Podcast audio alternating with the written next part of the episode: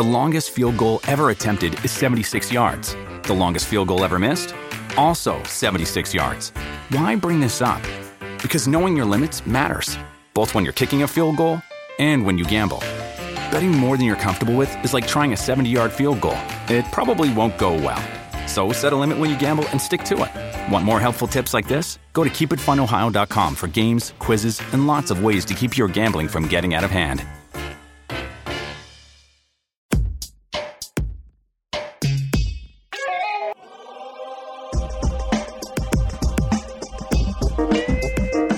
Welcome to The Drill Down. We've got business stories behind stocks in a move. I'm Cory Johnson with episode number one fifty-one. Well, just ahead, BlackBerry insists it has the stuff to be a cybersecurity success. But do the numbers back up that boasting? We'll see. And Crane has a giant fintech business that's about to emerge as a separately traded stock. We're going to take a look before the split that will divide Crane in half. And a fintech connecting global merchants to consumers in emerging markets, covering all aspects of transactions, regardless of the local currencies. Yes, we've got the dLocal Chief Operating Officer, Sumita Pandit. But first, it's sponsor time. The Drill Down is brought to you by Aira. Never miss another critical event or insight ever with Aira. Customize your company watch list and track key events, mentions, filings, and more, all within an easy-to-use, customizable interface. That's Aira, A I E R A dot com. And Isaac, here's my list of the places that you can listen to The Drill Down. It includes Listen Notes, Deezer, iHeartRadio, TuneIn, Amazon, Audible, Stitcher, Pandora, Apple Podcasts, and yes, Spotify. And on all of these platforms, you can click subscribe or the plus sign and follow us to catch every show. It's such an easy thing to do. You, you just think, take your you finger. Think, you click on the you, thing. You kind of click or you tap it or, you know, it's not even just a gentle push. You'll just want to smile.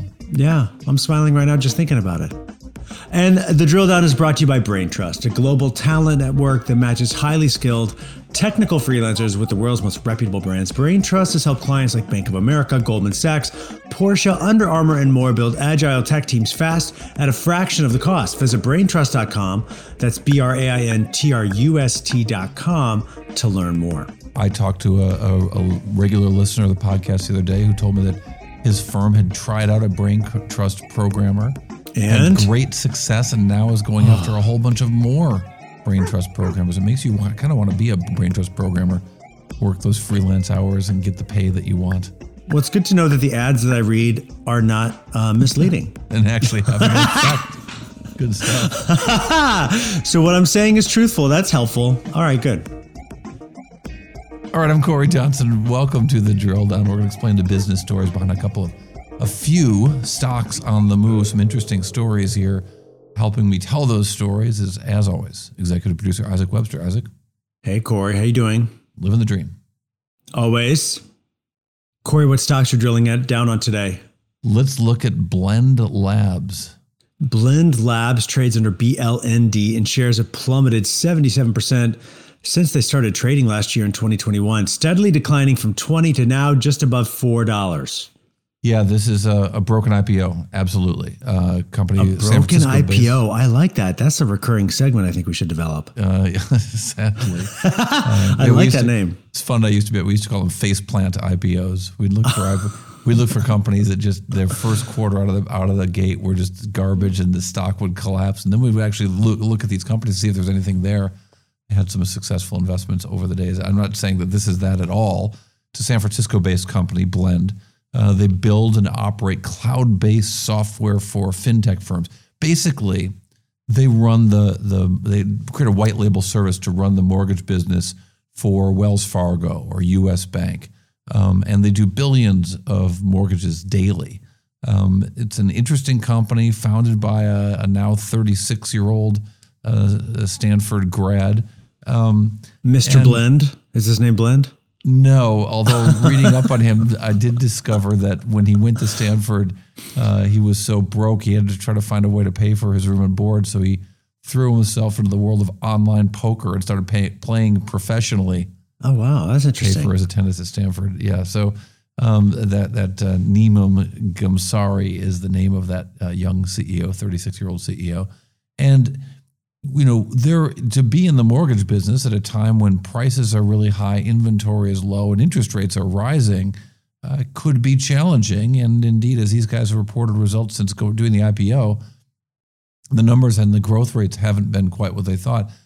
Kind of defensive about that. Sometimes you'll have a C E O who will just say, yeah, it's a tough time to be in this business. We're going to be okay. Or, you know, tough time to be in this business. We're not going to be okay. I remember the C E O of MarineMax uh, once upon a time. I was at a financial conference, and he stood up and talked about how bad the boat business was at the time. Boat business we described last week. And all the analysts in the room ignored it. And they came out with these bullish recommendations. And I was like, the guy just told us the business stinks. I went home and shorted the stock and did well with that one back in the day. Nice. But that's a rarity. And I think you'll hear that when you hear about uh, right now. When we listen to Nimbe Gamsari, the C E O and co-founder of this business, talk about what they have seen when they sort of back-tested their business plan historically uh, on the technological adoption of their kind of solution in the mortgage business. We looked at this historically because there have been other down years in the market since we've been in existence. And those those down years, when customers are really focused on making sure they have great technology in place so they can drive more efficient operations, tend to be better years for us. Um, and the share gain this year that we're projecting, which is around similar to the magnitude that we gained last year, uh, is a lot of that's actually already spoken for. Those are customers that have already signed with us and are already in the process of rolling out.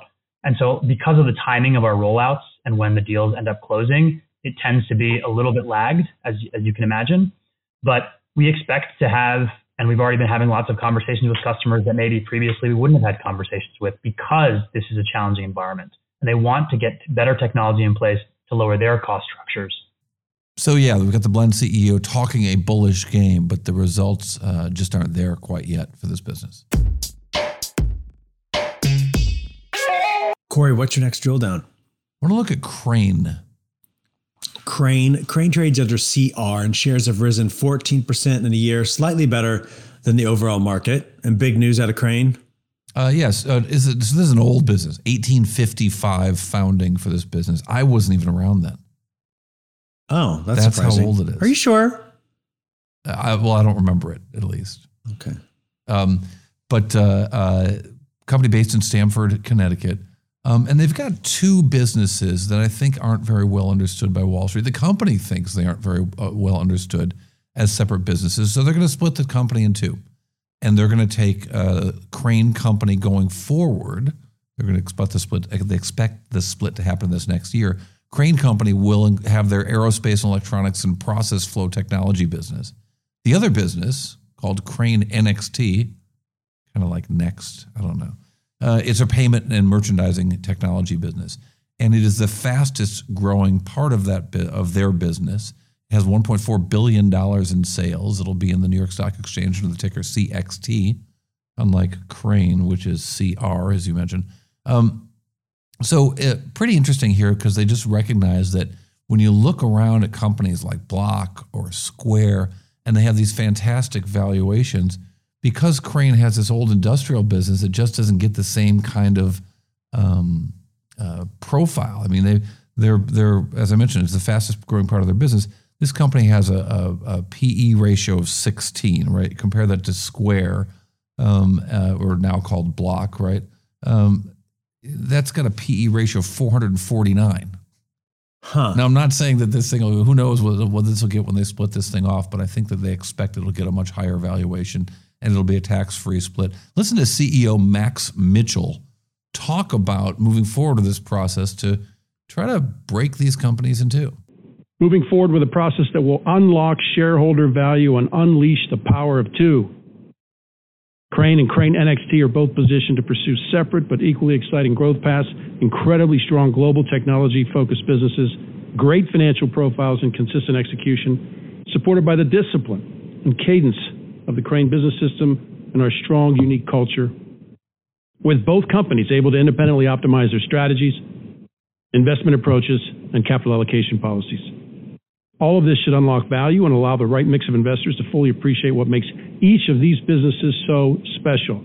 So this kind of a, a, a, a you know, this doesn't tell us a lot about the business. It really is a financial transaction, but it is interesting that for all of the supposed brilliance of Wall Street, Wall Street finds an inability to really look under the covers and see what's going on with these companies and see how sometimes a company might have disparate parts that uh, deserve disparate valuations.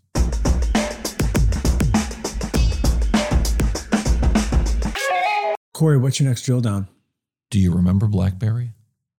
BlackBerry. Uh, I believe so. That's the one that you you could scroll with the little thing on your. Th- When's the last time you had a BlackBerry? Uh, I mean, it's been well over ten years ago. I think I had one probably about two thousand ten, two thousand eleven, but that was about it.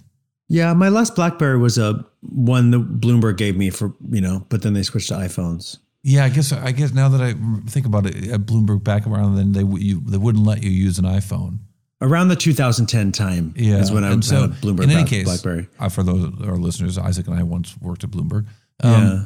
And uh, BlackBerry, of course, is still around as a business, but it has really struggled, and uh, it continues to kind of shrink. The you know uh, the business is, just isn't what it used to be. Should I even say what the share price is? Yeah. Well, so B B, B B, BlackBerry trades under B B, and shares have dropped twenty-two percent in a year. But you may, as we've been just talking, be old, talking about, been old enough to realize, to remember when B B shares traded for one hundred thirty-one dollars a share back in two thousand eight. But now they've been chugging along at below, at or below ten for years, and they now trade around six. Six dollars. Yeah, and and remember that this was one of those meme stocks when that phenomena yep. first hit us, you know, a little over a year ago. Um, uh, and as you There's mentioned, nostalgia the nostalgia that surrounds BlackBerry. Well, there was this belief that they were going to sell their patents for a billion dollars or so, and that their mm-hmm. cybersecurity business was going to be fantastic, and which is the principal, you know, business that they're in, is selling software right now. And and again, selling the licenses would help a lot with this company that's got a four billion dollars market cap. Well, they didn't sell them for those, those patents for a billion dollars. They sold them for, which is what the analysts thought was going to happen. Uh, in fact, they sold them for about six hundred million dollars. When they reported revenue, when they sorry, reported earnings, fourth quarter earnings uh, in the last week, revenues uh, were down uh, from two hundred ten million dollars a year ago to one hundred eighty-five million dollars. Uh, their annual revenues were about twenty percent lower, um, not least of which because those uh, uh, the patent uh, license revenues g- are going away. Um, and their cybersecurity revenue. They put in the headline of the press release, I had to check this a couple times, that both sequential and year-over-year billings growth for cybersecurity, but the revenues were actually down sequentially from one hundred twenty-eight to one hundred twenty-two million. So, you know, you, one would think that any kind of product in cybersecurity would be having great success, as we've got, you know, we've had, oh my God, we've had so many cybersecurity companies on our show uh, mm-hmm. in the last few months. Uh, but in fact, not all of those solutions are the same, and you see this tepid growth, even shrinkage uh, from BlackBerry. Here's C E O John Chen sort of suggesting that the cybersecurity world will deliver success to BlackBerry, even though the numbers aren't quite there. The cybersecurity world uh, is, um, you know, there are a lot of more threats and a, a, attack, um, and we see demand growing. Raw demand growing, uh, like everybody else in the market have seen, the raw demand is really going very fast. Um, there are a, a, also a replacement market um, for the older generation signature-based um, company uh, like McAfee and Symantec and Microsoft. Um, so, so you can see the second generation, you know, the A I M L-based company like ourselves and some of the names and Uh, key names in the industry, uh, um, you know, it, it, it, we we could do a lot of, you know, a, a good success rate in replacing legacies um, in implementation. So yes, they could do a lot of good success rate in replacing legacy implementations, but they're not doing that at great growth numbers as we see in so many other cybersecurity companies. All right, coming up next, we've got a really interesting uh, play in the um, the world of online um, shopping for in the third world, uh, where we've got uh, dLocal. dLocal's chief operating officer, Sumita Pandit, uh, who is uh, was a hotly sought after uh, candidate in the world of fintech. She ends up at dLocal with a really interesting story and a really interesting business. Uh, you'll hear all that when the drill down continues. The Drill Down is brought to you by Braintrust, a global talent network that matches highly skilled technical freelancers with the world's most reputable brands. Braintrust has helped clients like Bank of America, Goldman Sachs, Porsche, Under Armour, and more build agile tech teams fast at a fraction of the cost. Visit braintrust dot com, that's B R A I N T R U S T dot com, to learn more. Welcome back to the Drill Down Podcast. We are joined, as promised, by Sumita Pandit. She's the Chief Operating Officer of a company called dLocal. Sumita, glad to have you. What does dLocal do? What problem are you solving?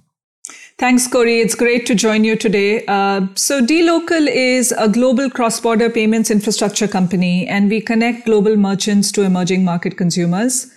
Uh, think of us as like a single platform, one A P I, one platform, one contract, where we are enabling global merchants to accept payments, send payouts, settle funds globally in thirty plus countries, issue white label prepaid uh, cards, also look at fraud management solutions. That's essentially what our platform does for global merchants today in more than thirty countries. So not just about enabling transactions, but really covering all the aspects of a transaction as and, and after it happens. That's right. And maybe a couple of use cases just to make uh, yeah. make that come to life. So let's Please. say, you know, there's a consumer in Chile trying to buy something on Amazon in the U S. She's trying to use her domestic credit card and she wants to make her payments through installments. We facilitate that.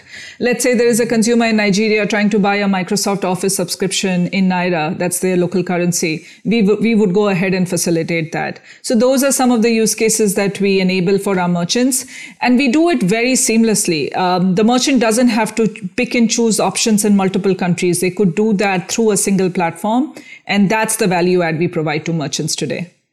What what kind of margins are merchants paying under existing solutions before they go to dLocal? And what does it look like for them afterwards? I think it's really hard for listeners in the U S. And while we have listeners all over the world, um, most of our listeners are in the U S. I think it's really hard to understand the problems of buying things, of, of moving money, of remittance fees.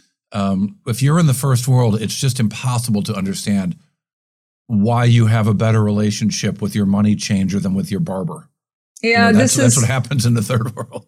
Yeah, and Cory, you're so right about it, because I think when for most people, you know, sitting in the U S, you don't even know what it means when a transaction gets declined. Typically, when you use a credit card, it just seamlessly goes through, right? So ninety-seven, ninety-eight percent of the time when a consumer is swiping a credit card. Yeah. If, if you have a card and if you have a good credit history, typically, you know, the transaction would just seamlessly go through. Um, you're also more likely to use what I would call non-cash payment methods for a lot of the online purchasing that you do today in, in, in developed markets. The emerging markets are completely different. Um, a lot of consumers don't have access to typical sources of credit, so they may be using an alternative payment method. So think about Pix in Brazil or Boleto in Brazil. Think about Fawry in Egypt. Think about making a payment through U P I in India. That's how consumers live and breathe in these countries. And they want to be able to buy the same products and services that consumers in the U S have always had access to, and they don't. And so I think that is really where conversion ratio becomes really important. What I mean by that is, how often does a transaction go through? So let's say in the U S, if that happens ninety-seven, ninety-eight percent of the time, in a lot of these emerging markets, it's as low as forty, fifty percent of the time. And that's the pain point that we are solving for, which is helping our merchants increase that conversion ratio.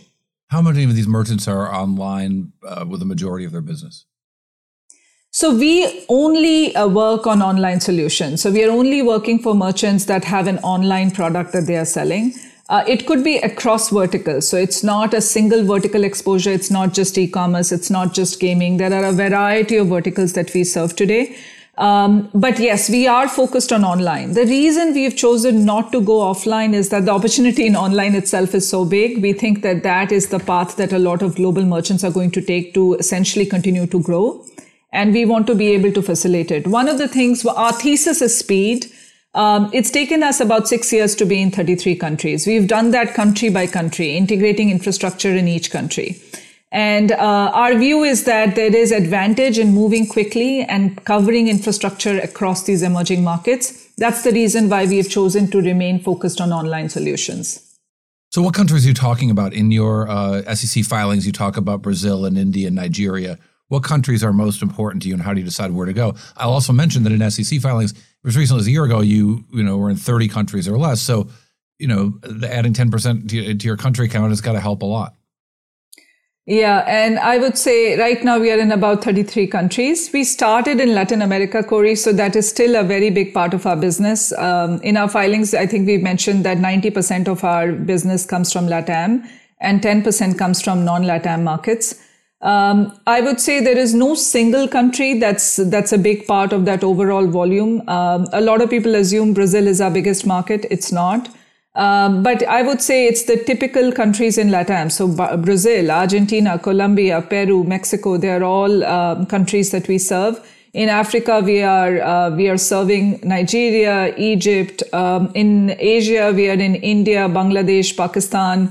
In Southeast Asia, we've opened up Vietnam, et cetera. So it's a very, very uh, broad footprint. And what's interesting is that uh, we are actually trying to remain local, meaning that we actually have people on the ground in Asia today. We have people on the ground in Africa today, and that's a big part of our overall strategy, which is to serve these markets locally. You mentioned Brazil is not your largest country. What is? We've not disclosed that, Corey, in our filings. Uh, well, you so- can if you want. I'm not. I'm not holding you back. No, actually, I think we have to be pretty consistent. Uh, the lawyers tell us that we have to be super consistent about our disclosure. So we've not named a country. Brazil would be a top three market for sure, but it's not the biggest country. And as and how do you decide what countries to go to? And I'm going to ask the same kind of question about merchants. I would, you know, how do you decide which countries to go after? So one of the reasons why dLocal has been profitable is the way we have thought about our expansion strategy. We don't like to innovate in a vacuum. We don't like to open up a country uh, if we don't know that there is volume guaranteed. Uh, what we typically like to do is have a merchant in waiting. What I mean by that is, let's say there is a merchant we are working with in another country, and they come to us and say, hey, we want you to open up this additional country for us. We do our research on, are there other merchants who are asking for that market? Is there a core minimum volume that we could get by opening up the market? And then we go ahead and get our expansion team to focus on adding uh, that country into our footprint. The advantage of doing it this way is we always have a merchant in waiting, so our R O I on that investment is extremely high. That's how we think about it. It really would not map with a typical top fifty emerging markets list. Like, for example, we've opened up small markets like Bangladesh. The reason we've done that is not necessarily it, uh, because it has the biggest standalone volumes, but because it is important for our markets. For a lot of our merchants who are serving South Asia and are already in India, they want to be in Bangladesh, they want to be in Pakistan. So a lot of our decisions is really driven by, you know, our merchants. So it's follow the customer. So what kind of merchants? Obviously, uh, a business like yours benefits from one sale to a big merchant instead of many sales to small merchants. So yes, we are a very enterprise-focused platform, uh, which is another reason why I think, you know, it adds to our profitability metrics. Uh, our customer acquisition cost is is not the way you would think about a typical fintech. Most of the fintechs that have gone public last year are consumer-facing fintechs that traditionally have a customer acquisition cost because they are acquiring end consumers. We are focused on uh, B two B enterprise uh, merchants. But you've got um, bodies on the ground of people doing sales and and. you know, scuffing up shoe leather and, and, and knocking on doors. That's that's a different kind of expense for customer acquisition cost. Yes, but we are focused on acquiring merchants. Uh, so we are never focused on acquiring the consumers that the merchants are going after. So it's the merchant that is acquiring the consumer. We have bodies on the ground to essentially make sure we, we are there to serve merchants who want to move out of their home countries. Uh, so there are lots of merchants in Asia who are looking to essentially sell their own products and services outside their home countries. That's the merchant we are going after. That's our customer. So let me get back to the, the question I asked long ago. What does the margin profile look like for the cost of these services without dLocal for a merchant? Once they switch to dLocal, what are their margins like? So I, I actually, the reason I don't think there's a straight answer to that is it depends on the payment method. It depends on the country. So there's sure. a very big range there. Uh, and I don't think merchants shift to us because of cost. They shift to us because of conversion ratio. They shift to us because of the number of new consumers that can come to them if they were able to accept more payment methods. So let's take an example. Let's say if there was a merchant using, you know, a very large bank, a large international bank, and is doing international acquiring. Um, they are essentially focused on consumers that can only pay using an international credit card in that market. It's a much smaller portion of the overall, I would say, uh, footprint in that country for that merchant. So the reason why merchants come to us is we are a revenue enabler rather than a cost um, efficiency play. Um, and that's why in all our conversations, when we are selling to a merchant, the analysis we are doing is never, oh, this is how much you are spending today versus how much you will spend with us now. The typical analysis we do is, what's the revenue you're making from this market today because of the number of consumers you're reaching, and how much can you make if you were to actually accept payments with us because you're adding these these number of payment methods. And on that incremental number, they look at, you know, what is the cost that they are paying to us. Yeah, I mean, I, I, I, I the reason I asked the question is I was kind of blown away. I worked for a, a fintech company for a while called Ripple that was had a different solution, but was was concerned with the cost of, of moving money or trying to help uh, uh, all sorts of players, companies, individuals, banks, whatever, move money across borders at a cheaper, faster rate. And I was blown away that, you know, on Western Union, for example, if you want to send Turkish lira to the ne- to euros in the Netherlands, by two E U countries, uh, you want to send two hundred bucks, or one hundred dollars, it costs, or one hundred lira, it costs thirty lira to do it. thirty percent fees, as high as thirty percent sometimes, yeah. to move money within a within a, the European Union.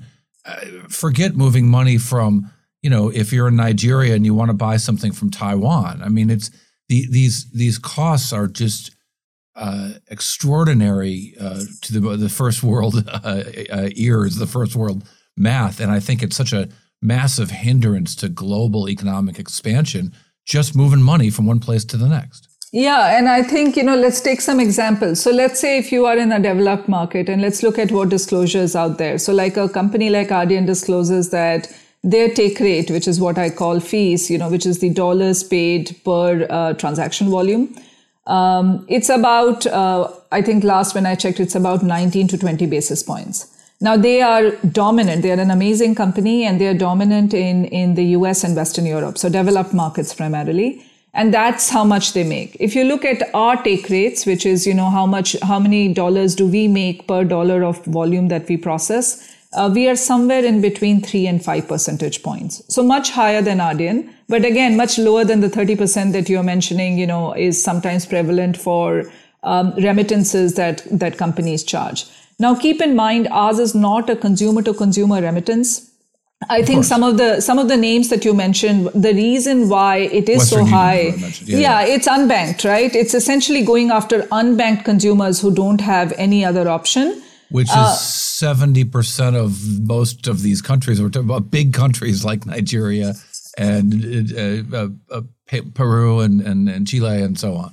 Yeah. And I think we've heard, you know, there's a very big range. It again depends on the payment method. Uh, you know, cards would have a different uh, cost structure versus, let's say, you know, a wallet or, or some other cash to digital payment method. But we've heard numbers anywhere from like seven to thirty percent as being the cost of moving money. And uh, obviously that's like, you know, a very broad range because it c- captures a lot of countries and a lot of different payment methods. And we are somewhere in between three and five percent on an overall uh, business basis today. Let me ask you, uh, since we're talking numbers, why doesn't, uh, so you guys report total payment volume um, in the last quarter, I think it was one point eight billion dollars, uh, growing at a fantastic rate, two hundred seventeen percent. Your revenue only grows one hundred, only one hundred twenty-three percent year over year. But why doesn't uh, uh, total payment volume at least match revenue growth, if not have revenue growth even bigger than total payment volume? It's because if you just think about the history of payments, take rates only come down. And that's actually not a bad thing. I know investors don't like to necessarily hear that, but it should be music to consumers' ears. It should be music to merchants' ears, which is as you have more payment methods and you have um, providers that mature, such as us, we are essentially making sure that there is more fairness and, and democratization that's happening in that payment method, meaning costs are coming down.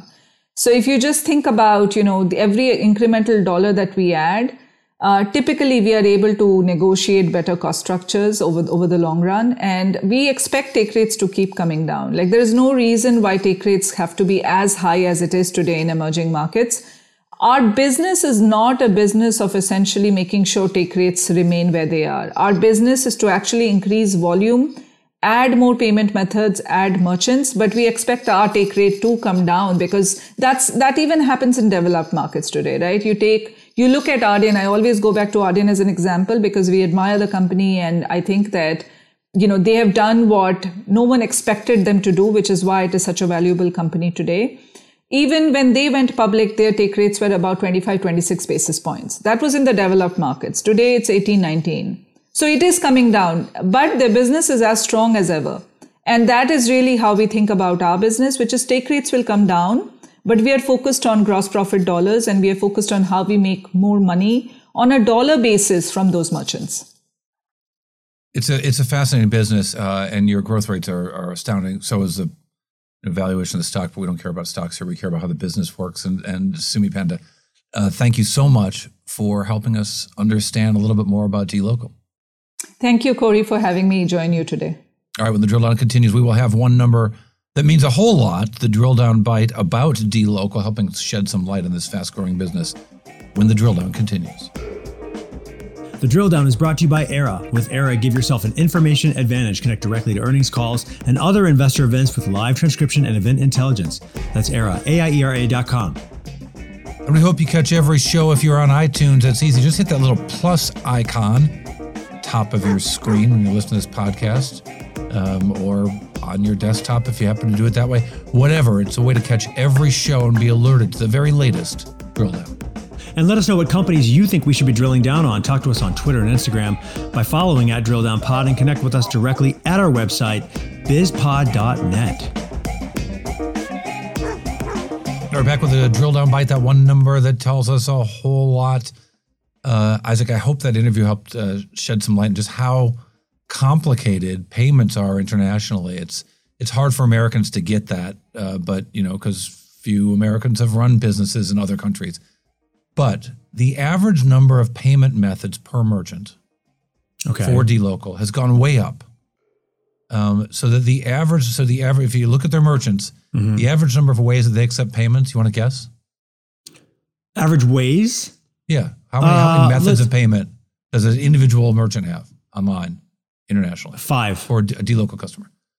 You are wrong. Okay. It's sixty-two. Oh my God.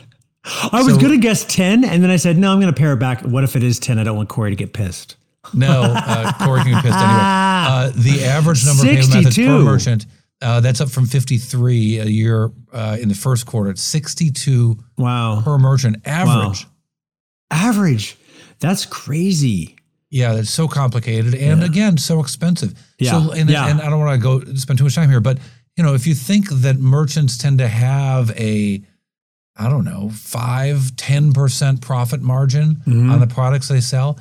If they're having to spend twenty percent that just gets to whittled. Process payments, right, right. your profit margin's gone, or you got to charge a lot more for your products. Right. It is a massive hindrance to global economic growth. It's a massive, massive hindrance to the happiness of people. It's a Byzantine bureaucracy, yeah. Aren't all bureaucracies Byzantine? Uh, maybe. Is that redundant? I don't know. It's a good if question. Any, if someone's out there that knows the answer to that question, please email us. The entomologists, get to work. You've been listening to The Drill Down, where we are word and number challenged, uh, but we are overwhelmed with our uncountable gratitude for your time. I'm Cory Johnson. Isaac Webster is our executive producer. Ben Wilson is our editor extraordinaire. The Drill Down is a production of the Business Podcast Network.